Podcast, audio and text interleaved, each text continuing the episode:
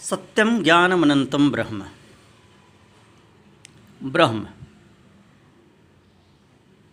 अर्थात आत्मा। सत्य है ज्ञान स्वरूप है और अनंत है।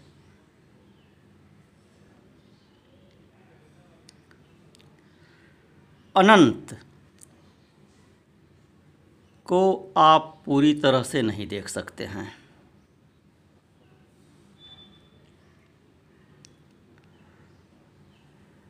यह इसका स्वभाव है। आसमान को अपनी आँख से देखना चाहें, पूरे आसमान को नहीं देख सकते। देखने की सीमा है। लेकिन न देख पाने के कारण आसमान की सीमा तो नहीं हो जाती। आप कहें कि जहाँ तक दिखाई दे रहा है, वहीं तक आसमान है। तो ऐसा तो नहीं हो सकता है। देखने वाले की सीमा है, आसमान की सीमा नहीं है। लेकिन यह क्यों है? क्योंकि देखने वाला दूसरा है और दृश्य दूसरा है। वेदांत ये दृष्टा और दृश्य के भेद को मिटाता है। दृष्टा और दृश्य दोनों को एक ही सिद्ध करता है।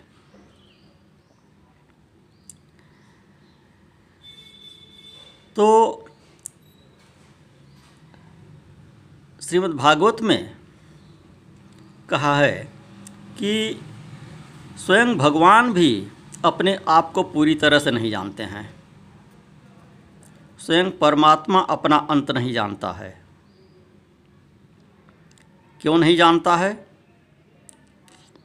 कि अंत जान लिया तो वह अनंत कैसे रहा? अनंत है ही, अंत है ही नहीं तो जाने कहाँ से? वह जब अनंत है तो अपना अंत कैसे जानेगा?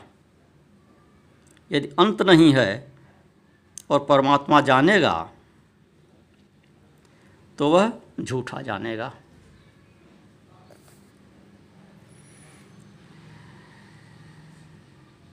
तो कर्ता और कर्म का यहाँ विरोध होता है। जैसे हम खुद अपने कंधे पर चढ़कर नहीं बैठ सकते। इसी प्रकार हम स्वयं देखने वाले और स्वयं देखे जाने वाले नहीं हो सकते।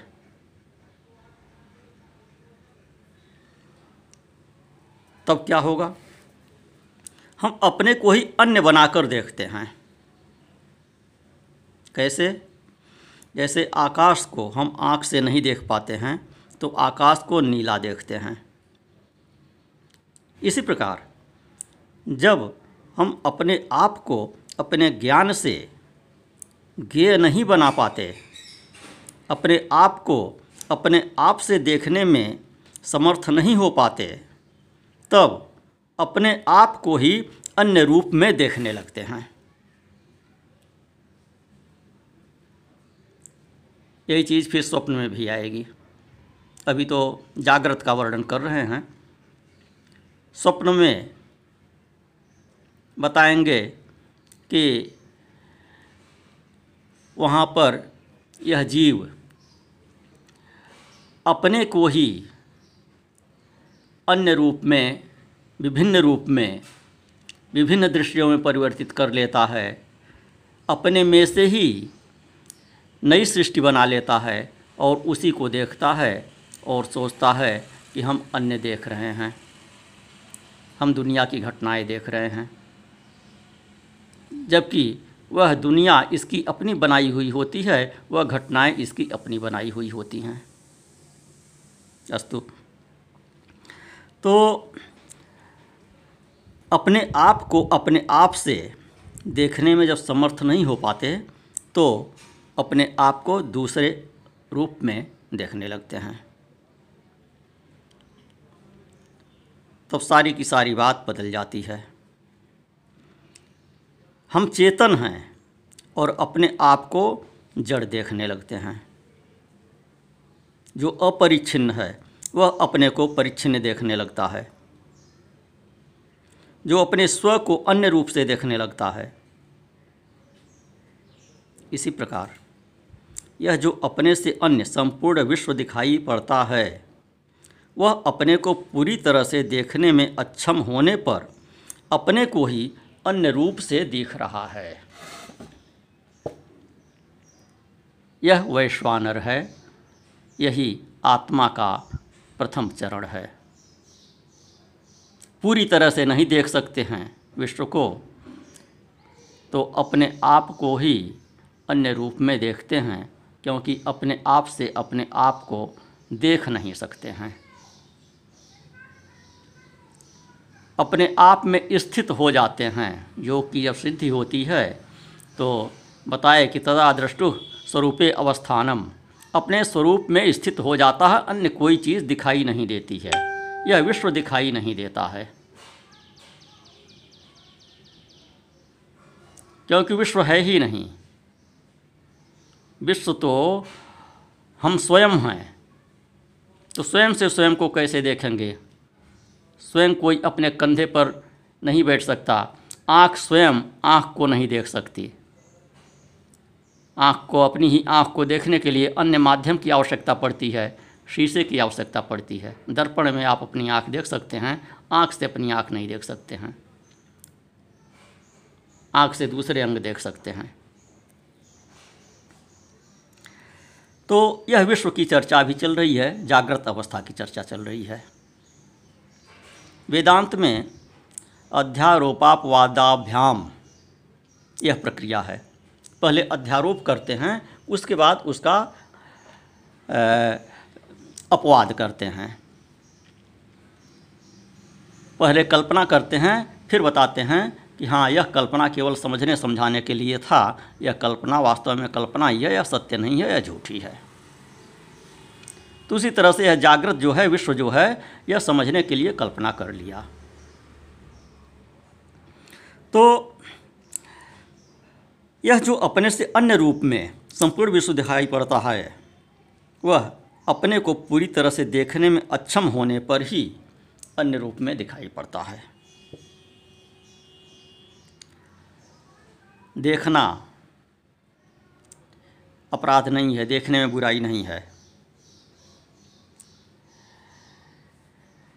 आकाश की नीलिमा को देखना अपराध नहीं है, लेकिन उस नीलिमा को सच्ची समझकर उसका सौदा कर लेना अपराध है। तो विश्व को देखना, विश्व के साथ व्यवहार करना यह बुराई नहीं है। उस विश्व को सत्य मान लेना उससे सत्य संबंध स्थापित कर लेना, यह बुराई है। बुराई ममत्व में है, बुराई वस्तु में नहीं है। बुराई व्यवहार करने वाले में नहीं है। न आप में बुराई है, न सोने में बुराई है, हीरे में बुराई है। आपने सोने और हीरे के साथ जो अपना संबंध स्थापित कर लिया, उसमें बुराई है। सोने की चिंता आपको नहीं होती, हीरे की चिंता आपको नहीं होती, उसकी रक्षा के लिए आप नहीं लड़ते हैं बता बता बता चुके हैं। वह सोना और हीरा, उससे आपको कोई मतलब नहीं है, उसके प्रति आपका लेस मात्र भी प्रेम नहीं है।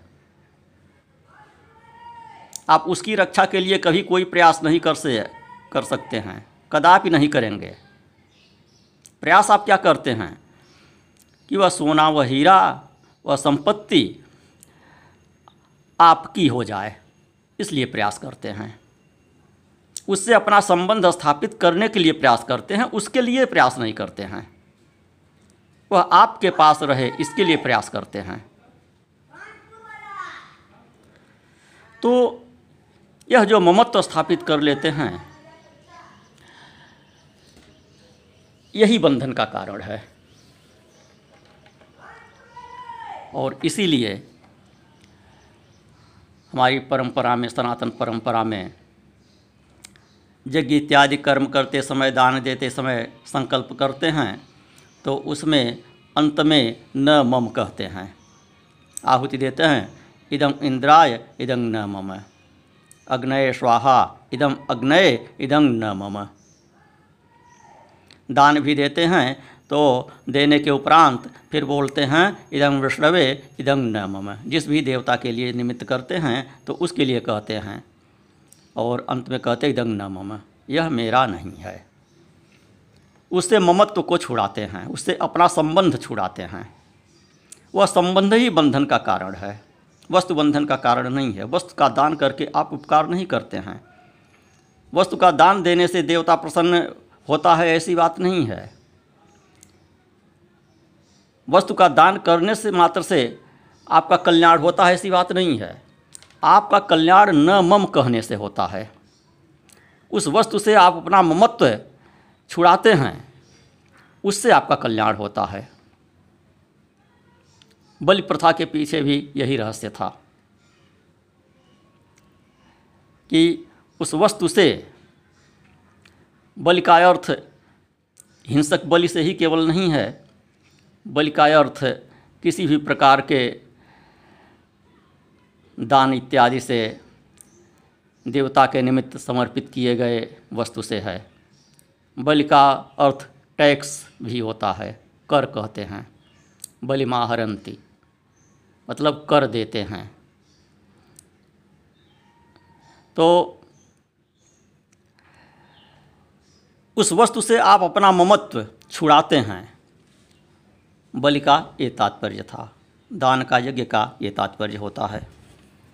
उसमें सत्यत्व की जो भ्रांति है, उसको छुड़ाते हैं। उसका ये तात्पर्य है। अपने को ही गे बनाने की चेष्टा करने के कारण यह अविद्या हो गई। इदंग नाम की कोई चीज़ नहीं है। अहम ही इदम के रूप में भास रहा है। वही अन्य के रूप में भास रहा है। इसलिए जो कोई अपने हाथ पर चोट मारेगा, उस दिल में तकलीफ़ होगी। अपने ही हाथ पे चोट मारेंगे, आपको तकलीफ़ होगी।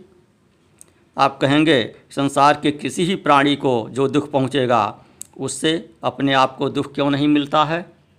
जब सब एक ही हैं, अगर मैं विश्व हूँ तो विश्व में किसी ही प्राणी को कष्ट पहुँचने पर मुझे कष्ट पहुँचना चाहिए, किसी को पीड़ा होने पर चोट लगने पर मुझे चोट पहुँचनी चाहिए। पहुँचता है। आप समझ नहीं पाते हैं, क्योंकि आपकी दृष्टि सीमित है, आपका समय सीमित है, आपके समय का मान दूसरा है। विश्व के समय की इकाई दूसरी है, आपके समय की इकाई दूसरी है। ब्रह्मा के समय की इकाई दूसरी है। तो अपना आपा बहुत बड़ा है और अपनी अवस्था भी, आयु भी बहुत बड़ी है। इस बात को जब जान लेंगे, अपने आपे को जान लेंगे, अपने स्वरूप को जान लेंगे, अपनी आयु को जान लेंगे, आयु की लंबाई को जान लेंगे, अपने आपे के विस्तार को जान लेंगे तो आपको पता चल जाएगा कि विश्व के किसी भी प्राणी को चुभा हुआ कांटा मुझे भी चुभता है, कष्ट देता है। तो दुख जो आप किसी को पहुंचाते हैं, वह अपने ऊपर भी अवश्य ही आवेगा। दूसरे को लगी हुई चोट हमको भी लगेगी। कब लगेगी? कहाँ लगेगी? किस रूप में लगेगी? इसको जानना कठिन है। यह नहीं जान सकते हैं। लेकिन चूँकि हमने अपने ही शरीर को घायल किया है, यह विश्व हमारा अपना शरीर है। अपने शरीर में ही किसी अंग को कष्ट दिया है। इसलिए वह घाव कभी न कभी घूम फिर कर अपनी अनुभूति का विषय बनेगा। आपका यह वर्तमान साढ़े तीन हाथ का शरीर भले समाप्त हो जाए, आप किसी दूसरे शरीर में चले जाएँगे, उस शरीर को पहुँचेगा। किसी रूप में पहुँचेगा, अन्य रूप में पहुँचेगा, लेकिन वह दुख की अनुभूति जो आपने किसी अन्य को दिया, वह आपको भी मिलेगी। और जो कोई किसी अन्य कोई को दुख दे रहा है वह हमको भी दुख की अनुभूति होती है और होगी, किसी न किसी रूप में होगी। केवल अपने किए की नहीं, दूसरे के किए की भी अनुभूति हमको होगी, क्योंकि वह दूसरा भी मैं ही हूँ। इसलिए जो अपनी सत्ता को जानता है, वह अहिंसक हो जाता है। और जो अपने ज्ञान को जानता है वह किसी को बेवकूफ़ नहीं बनाता। जो अपने आनंद को जानता है, वह किसी अन्य को दुख नहीं देता। जिसके पास जो चीज़ होती है, वही वह देता है। इसलिए अपने आप को सत्स्वरूप ज्ञान स्वरूप आनंद स्वरूप जान लेने से हिंसा, अज्ञान और दुख की आत्यंतिक निवृत्ति हो जाएगी। नारायण।